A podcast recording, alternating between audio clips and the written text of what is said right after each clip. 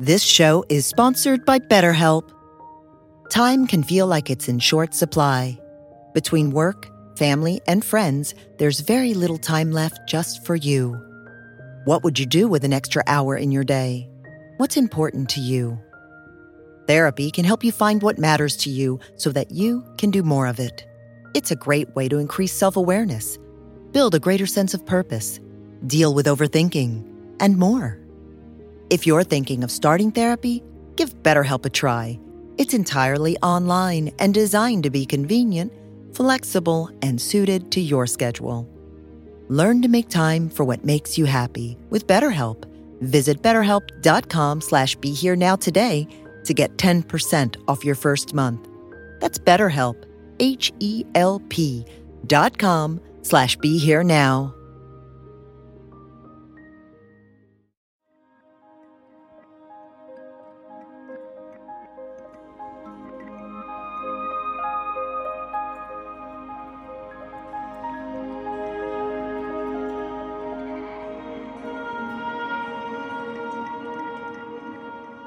Welcome to the Be Here Now Network guest podcast. This series features talks from a myriad of modern spiritual teachers expanding on how we can all live a life in balance. If you're interested in supporting this podcast, please go to BeHereNowNetwork.com slash guest. On this episode of the Be Here Now Network's guest podcast, Gil Fronsdal examines the Buddhist teaching that says nothing needs to be done. Attachment comes in many flavors. Even as we begin to ease our clinging, our expectations and judgments in the moment still control us. Gil explores how practice allows us to move away from this and begin to appreciate that nothing needs to be done. Nothing needs to be done. There's something very, very meaningful and profound, significant about that little teaching, that saying, Nothing needs to be done. And you probably, some of you are already protesting. He doesn't understand me, my needs, my situation, what's going on. But rather than protesting, I know that there are needs, I know there are things to be done, and, and many of you have done wonderful things here. But there is something about very, very to point to the possibility, to that nothing needs to be done. And for me to show up needing to give a talk, there's a little bit of a problem. I shouldn't have a need to give a talk. I don't actually want to give a talk today. I'm happy to talk. I can talk. But I think there's something, even, even wanting to give a talk is too much. In this place of integrity, this place of being whole, this place of just being you know, there's no need to reach forward and uh, want anything to happen. And it did go through my mind in thinking about this talk. I don't have anything to talk about, and if I don't figure out something really good, these people are not going to like me. You know, my whole stake as a teacher is is at stake now. I better save this talk quickly. But that's not Dharma. there might be more dharma in giving a boring talk, in giving one that's you know really engaging for you. It might be a, a, a better talk for you, for you to notice. Maybe you're leaning forward, hoping to get something and wanting something and wanting something interesting, or you put a lot of expectation and hope in the talk, and to see that leaning forward, to feel, see that expectation, to see the judgments that come up living in judgments. Oh, you know, John's talk yesterday was great and Gil is falling flat.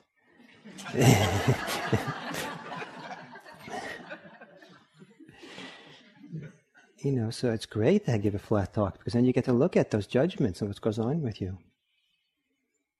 Nothing needs to happen.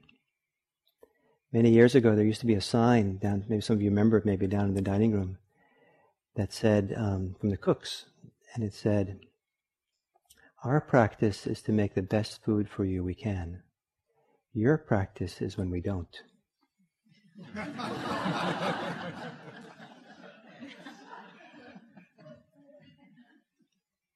Nothing needs to happen. How is that meaningful? How that how is that a really significant teaching, uh, truth?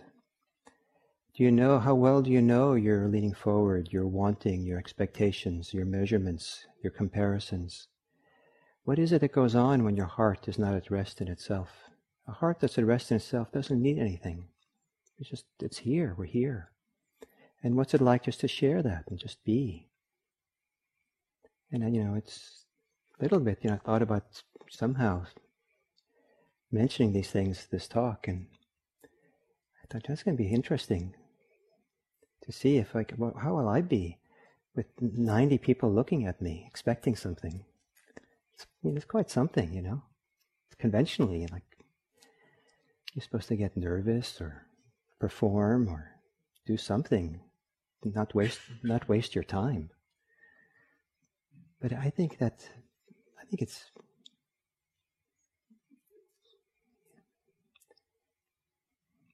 nothing needs to happen. You don't have to attain anything. You don't have to understand anything. You don't have to go home with anything. You don't have to compare it to anything.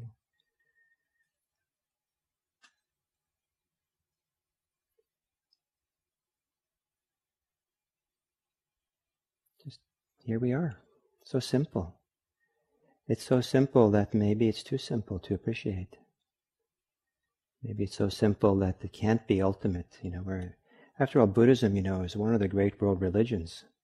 So it has to have something much better than this. Here we are. It's just present, simple.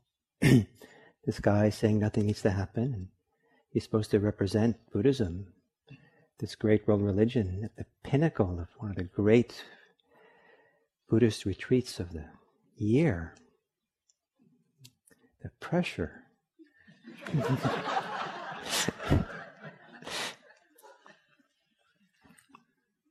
Here we are. Simple. Can it really be this simple?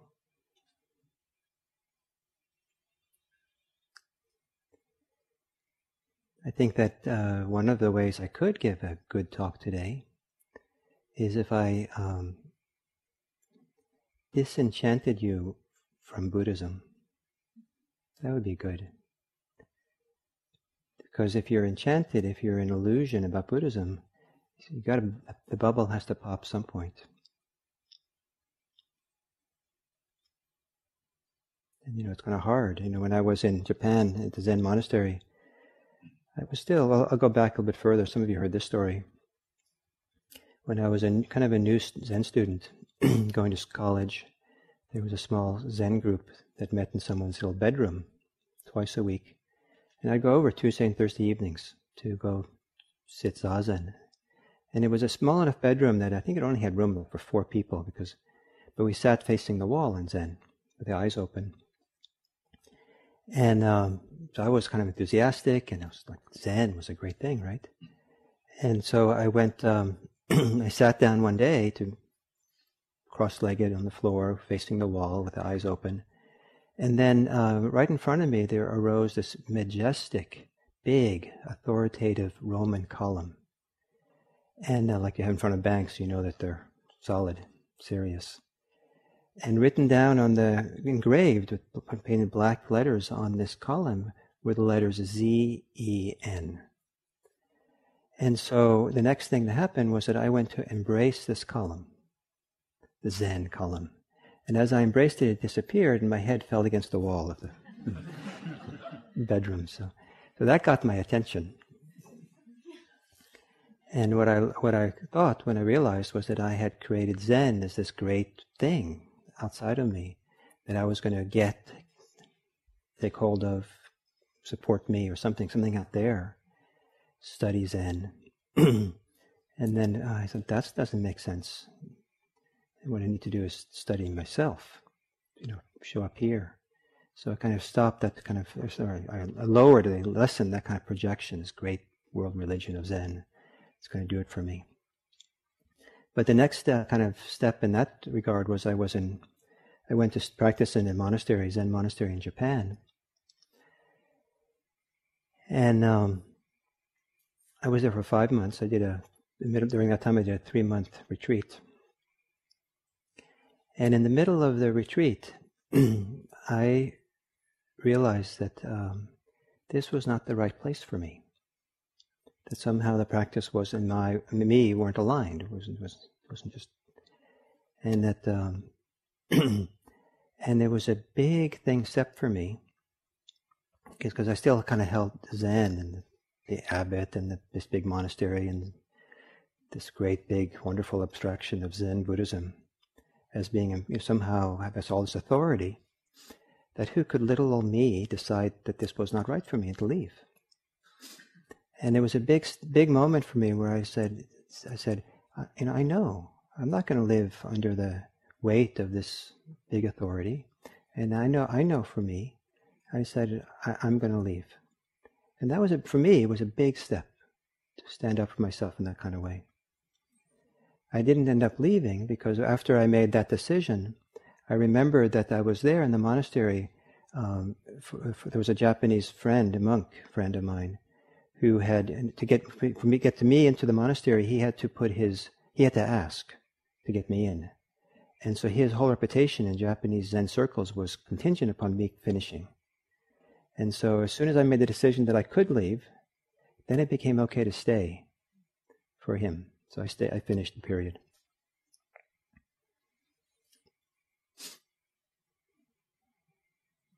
But there is no Buddhism, you know. There absolutely is no Buddhism. I have a PhD in Buddhism, so I have the authority to tell you.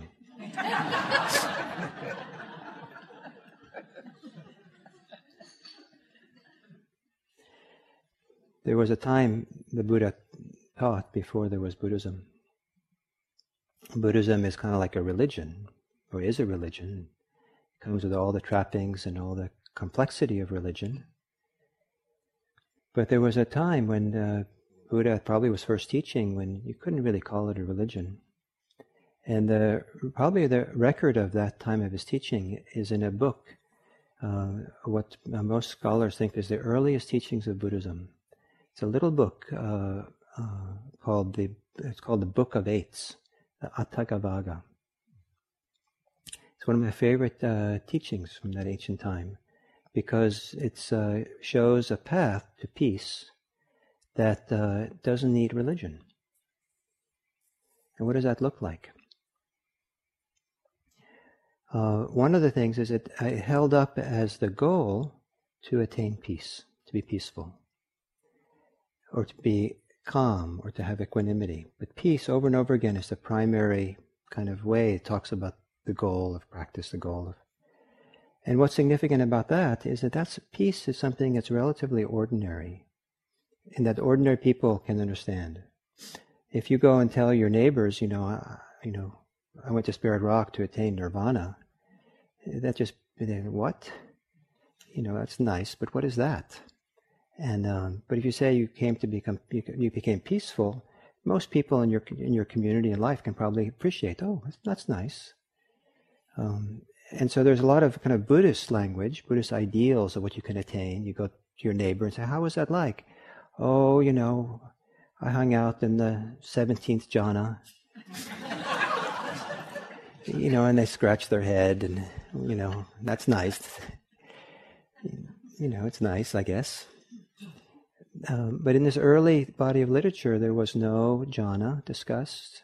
There was no um, um, none, none of the, you're happy to know that none of the lists were, were presented. Teachings were presented without lists. And the goal was just to be peaceful. Simple. Why isn't that enough? Why does that, why does why does there have to be more than that? If you attain the 17th jhana, you know, we'll give you the badge. You can go home.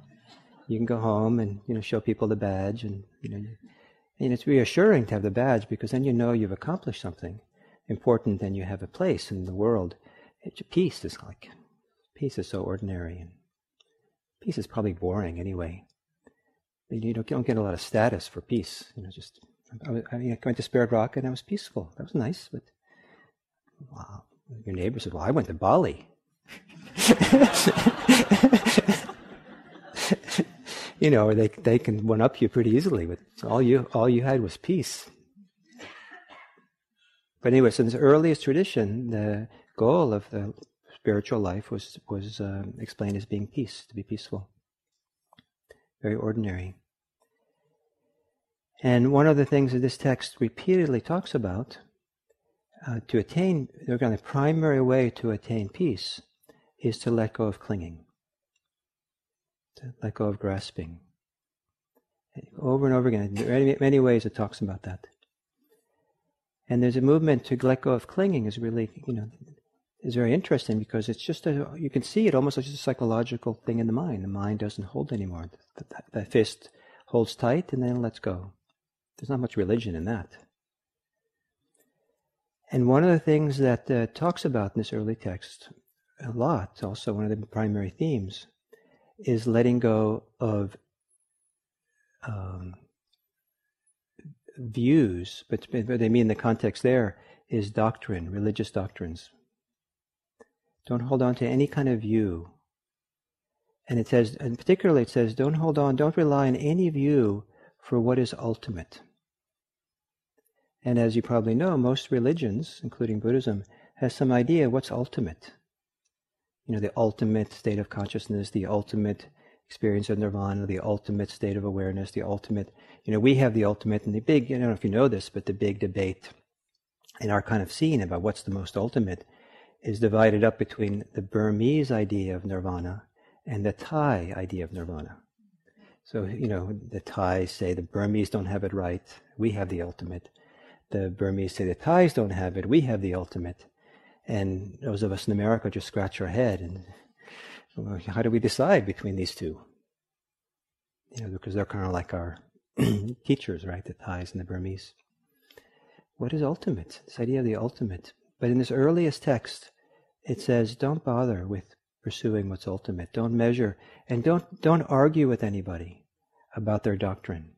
Don't hold up your teaching as higher than anybody else. Don't be concerned with higher or lower. It's quite a radical thing to say in a, world of religion, where kind of the currency of many religions, maybe in the, is often one-upmanship. We have we have it, we know it's ultimate. You get a lot of security, knowing that you have the ultimate truth, knowing you have the ultimate teachings, knowing that you have the right thing, knowing that you're, you know, you know, there's a lot, a lot of personal benefits that come from feeling connected. But all those personal benefits, this early text says, does not provide peace. That peace is unstable. And if you want a stable peace, you don't find it through any views and you don't find it through any experiences. And it's even more radical. It also says, and I'll be careful now, don't take it too literally, but it's very, very I think it's very radical. It says it's also not found in um, in uh, the word is sila bata, sila bata, through sila, virtues or ethics or precepts, and it's not, and vata means religious observances or religious practices. So, what is that about? There's a month of religious practice here. It's not found in practices. So, many of the things that we cling to and want, you know, be the answer. It says, not there, not there, not there. And the answer that this text offers is let go of clinging. Let go of clinging. And it does talk about training for that purpose. But what's very interesting about the training is it's very ordinary in that the, the path to the goal of being peaceful is to start being peaceful. Isn't that kind of nice? If you want to be peaceful, start being peaceful. it says if you want to let go of clinging, start loosening up your grasp on things. Not that you can let go all at once, but start loosening up. There's something about in this text that the, the goal and the means are, are, are connected and aligned. They're not two different things. So if you want to be peaceful, you have to kind of start living a peaceful life. If you want to be generous, you start living a generous life. If you want to try to be let go of clinging, you have to begin loosening up a little bit what goes on. And so there's no need for Buddhism because in this early period of the Buddha's teachings. There's no religious doctrine that's held up as being the best. There's no religious practices that's held up. There's no. Um, it's just such a direct, direct way to just. And the sage, the, the, the person who attains the goal in this early text, is not called an arhat. It's not called a stream enterer or once returner or non-returner. these are such complicated ideas, and people tie themselves in knots around these things. It's just called a sage, a muni, a wise person. So, and what the text says, a wise person, how it makes a wise person wise in this text, is that they know they are wise about how people get caught. They understand the entanglements. They understand greed. They understand ill will. They understand all these things. That's what, that's what makes a person wise. And if that's what makes you wise, you got to study those things. That's the bad news. And so you got to look for opportunities. So you become wise at the entanglements understand it well so you can let go. So I present this to you, this very early teachings of the Buddha, the earliest teachings we maybe have. Uh, not so much that you, partly I present so you, to kind of free you from Buddhism. Maybe you don't need Buddhism. Maybe you, some of you have been involved for a long time, and if you're like me, you've probably you probably have some suffering connected to Buddhism. Measuring yourself, thinking you have to kind of live up to certain Buddhist standards, wanting certain attainments that Buddhism holds up as being really important, and you have to get this attainment, otherwise you, you know, and what's also what's you know the, of stream entry is really good if you stream enter because then you only come back for seven more lifetimes, and then you're you haven't you know you have it made, you can relax, you can coast. It can't be that bad, seven lifetimes.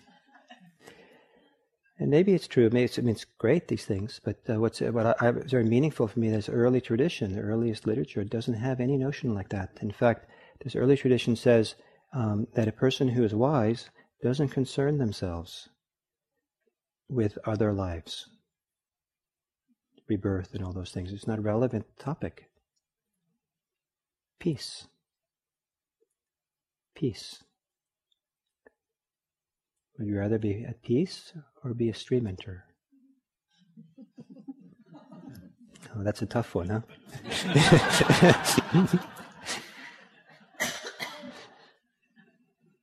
I've known people who have been certified as stream enterers in Burma. and they ended up not, not being so happy, not being so at peace. So you know, are these things kind of over? Maybe maybe it wasn't really stream entry. Maybe it was something else. But was it overvalued? But when you value peace, that's a wonderful teacher. It's a fantastic teacher because it, you know it's clear if you're peaceful or not peaceful, at ease. I like the word ease a lot. I love the word ease to be at ease.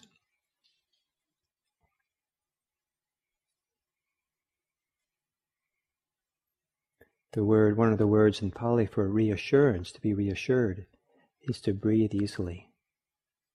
The little, the literal meanings of the word, breathe easily. So to come, live a life where we are, we can breathe at ease, or we breathe easily, we're at peace. And so this wonderful slogan, nothing needs to happen, is a powerful, wonderful teacher to carry with you. Just drop that in at different times. Nothing needs to, Gil says nothing needs to happen. And then you use that. Look around the situation you're in and is it true? Maybe it's not true, but maybe it's more true more often than you realize. So, so nothing has to happen. Make space. Those of you who saw me during the practice discussions should consider yourself very lucky that I have this view sometimes and nothing needs to happen. because it saved it saved you from getting long dharma talks. Let me tell you. I know what to tell you. nothing needs to happen. It's good. It's really great. And, and it's like, I, and then I can meet you and see you and listen more fully and be present. And hopefully that was the case. Didn't happen this retreat, but there's been plenty of times where um, I thought I really knew what I had to tell someone, what was really important to say, and I held my tongue. And the person had much wiser things to say than I did. I was so glad I didn't speak. So nothing needs to happen. So many times, by pausing and waiting, giving the situation, the, chance, situation a chance, something reveals itself, something comes out that wouldn't have happened if we rushed ahead with our desires, expectations, wants, aversions, resistance. Nothing needs to happen. Give space for something to emerge.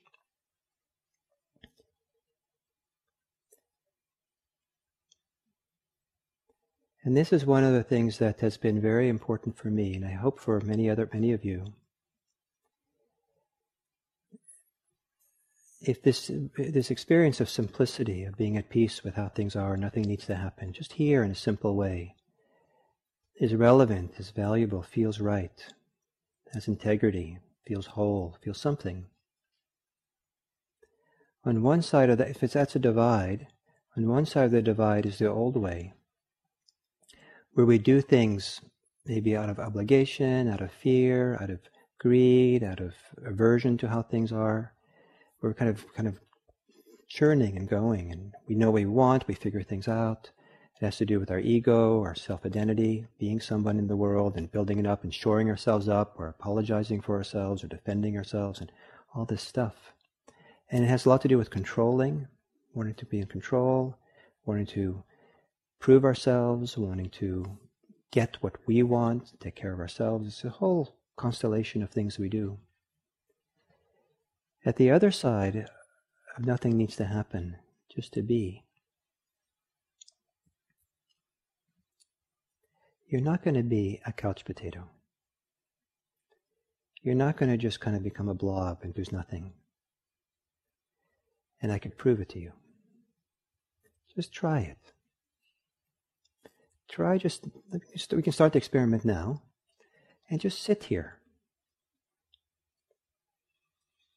And I pretty much guarantee that very few of you are going to sit here until you pee in your pants.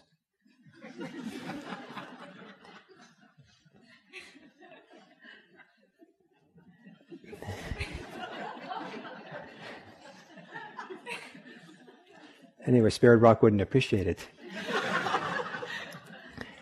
but at some point, you'll feel motivated.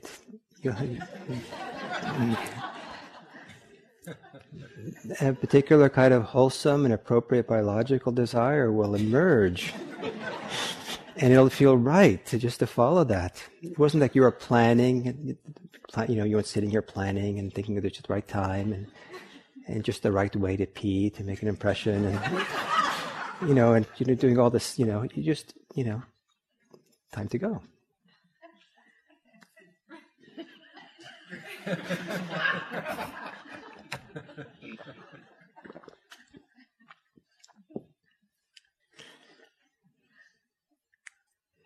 so the other side of nothing needs to happen to sit and be at peace and not try to control, not to live out of the usual sense of I need and I want and I have to have and I have to do all this stuff.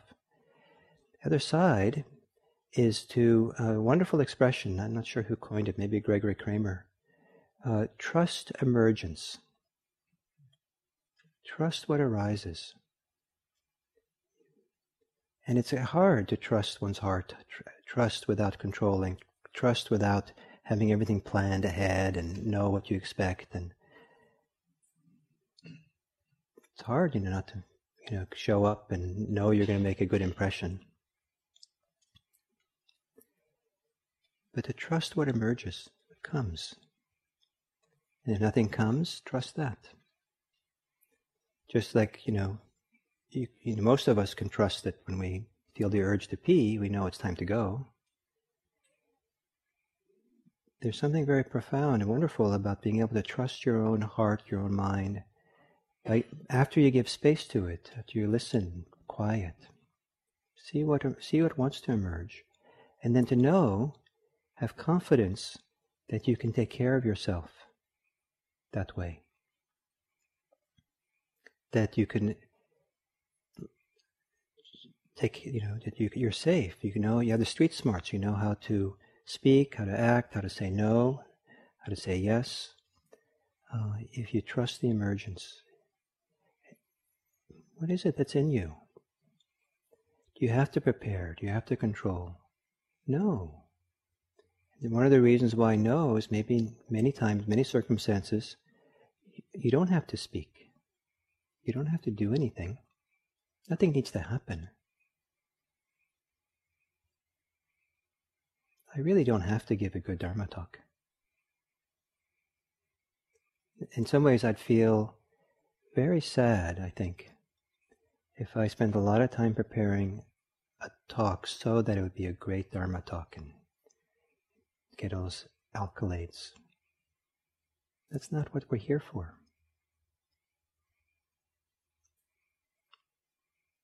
To trust emergence, what comes, what is here.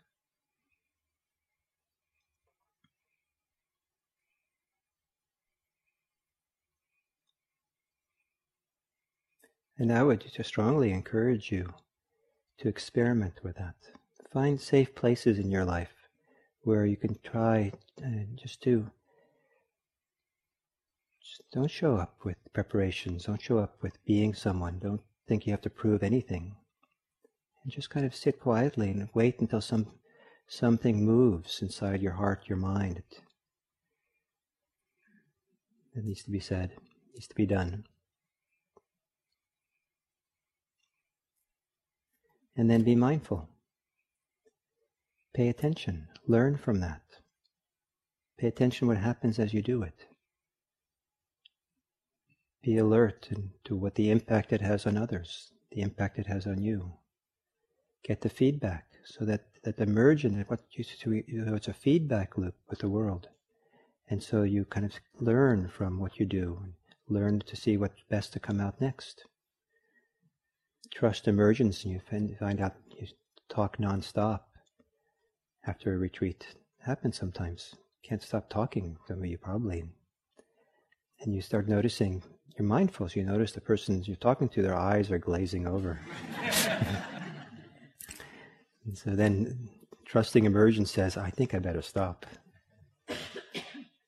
Anyway, it's very, I think this idea, so there's nothing needs to happen, or, or say differently, they're just being deeply at peace here and now with how things are with yourself, or even differently, say differently, maybe more more to the heart of the matter, is to live in such a way that are we're not motivated by greed, hate, fear, building an identity, protecting identity, hiding who we are, closing down. All these places we suffer putting all these down. And then the other side of that is trust, trust emergence, trust what comes, and explore that. You have to develop some street smarts. It's not automatic. It's not like you're going to float on a cloud. It's not like you can try, like everything that emerges is going to be perfect. It's not going to be that way. But uh, trust emergence means you, you're willing to let it come forward so you can learn about it. You know, sometimes it's great to be in conflict with people and and uh, because uh, sometimes it's great to speak what's what you believe, so you can learn that it's wrong. you know, I've done many times where you know I'm talking to you know I have some some belief that I'm carrying with me, some idea I think I'm right or something, and I can carry it in my own mind for a long time. But if I talk to a friend about it and hear myself say it, oh, then oh, this doesn't sound right anymore. So trust emergence. You don't have to worry so much. But you don't have to be. Trust emergence means you don't have to be perfect. You're you're a work in progress. It's okay to make mistakes. It's really okay.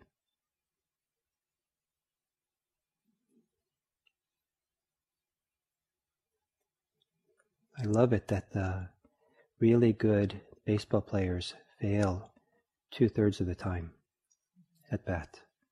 Isn't that great? The very best baseball players fail two thirds of the time. It's okay. So this trust emergence means it's okay to make mistakes and learn from it and learn what you have to do as a result. Otherwise, we can't really learn. I don't think you really learn the deepest things you need to learn unless you're willing to make mistakes.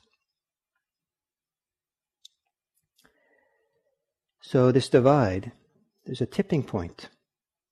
I think it happens in practice at some point. And the tipping point is to, where the gravitational force of non clinging becomes stronger than the gravitational force of clinging. And it comes and goes, but there comes sometimes a point where you feel you're at that tipping point, or you've crossed the tipping point, and you and you can really there's a there's a palpable feeling of sense or of what non-clinging is, and you can feel the pull, you feel the rightness of it. Whereas you know, before that tipping point, you might know that clinging causes suffering, and you know that the task is to let go, and so you practice and develop yourself and develop concentration, all the things that support that. And at some point, you come to that tipping point, and the pull, the gravitational pull of clinging, is weak enough that the gravitational pull of non clinging, of peace, becomes stronger.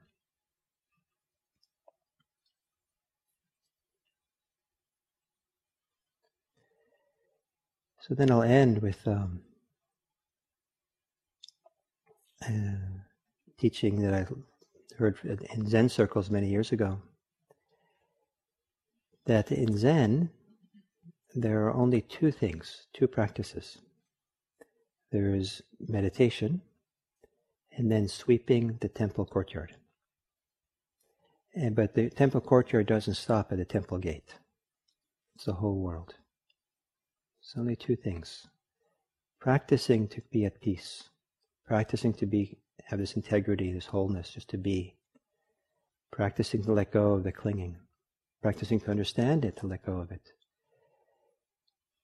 And then, with whatever modicum of ease or peace that we have, we enter into the world to take care of it. We sweep, we sweep the temple grounds. There's a beautiful uh, teaching that's done repeatedly in Zen, Japanese Zen circles, where they uh, talk about the moon and the dewdrop. The moon is kind of meant to be the symbol of enlightenment. And the dewdrop is a symbol of impermanence, something so ephemeral. The dewdrop, just as soon as sun comes out, evaporates. But even in the dewdrop, you can, right there is awakening, perfection, something. It's a beautiful image, I think. But we're, we're in a world now where there's another image, which is, I think, maybe just as important to remember and that is the world in a teardrop. The world in a teardrop. Because I think, you know, there's tears in the way the world is. The moon and the dewdrop is to sit. when the dewdrop is to just be and nothing needs to happen. The earth in the teardrop is sweeping the temple grounds, but understanding it's the whole world we want to care for. But to do it from that place, after that, when it, beyond the tipping point of greed, hate, and delusion, to do it from the tipping point of non-clinging, it's do it from where there's no obligation. Buddhism offers requires absolutely no obligation. Buddhism is not a kind of religion that says you're obligated to act or be any kind of way. Because we can trust that if we really let go of what the barriers we have in our heart to really connect to the world and be here, we can trust what emerges. And each of us, the emergence will look different for each person. And there's so many different ways of sweeping the temple. So many different ways. And uh, people can do very, very different things in the world. So we'll see what comes out of you. If you trust your emergence, trust there's no obligation, There's nothing you have to do.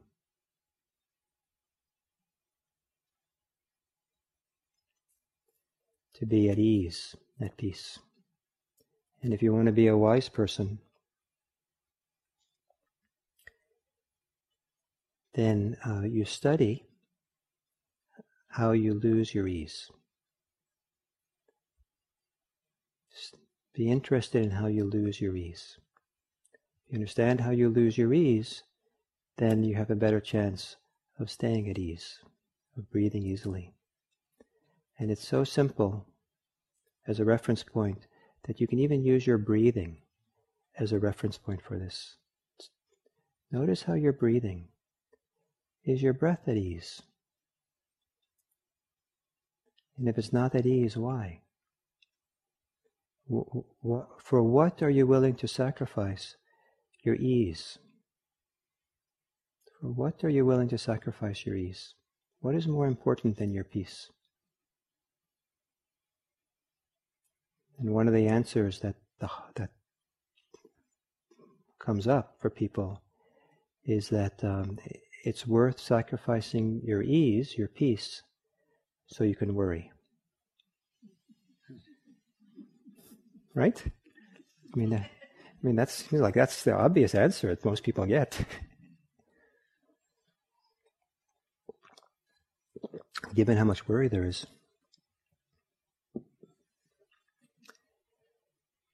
So I offer you this these words tonight. I offer them out of tremendous respect for you, and I'm hoping that uh, pointing to this idea that nothing needs to happen, pointing to the simplicity of just being at peace with how things are, pointing to the very important practice of studying how we lose our peace, that this is something you can take in and, and uh, reflect on, and maybe something that uh, will ring just true enough that you can be nourished by it or be informed by it or inspired by it or or help you understand something uh, that you would maybe normally wouldn't understand, but you have this vantage point right now that gives a different perspective on this. Nothing needs to happen.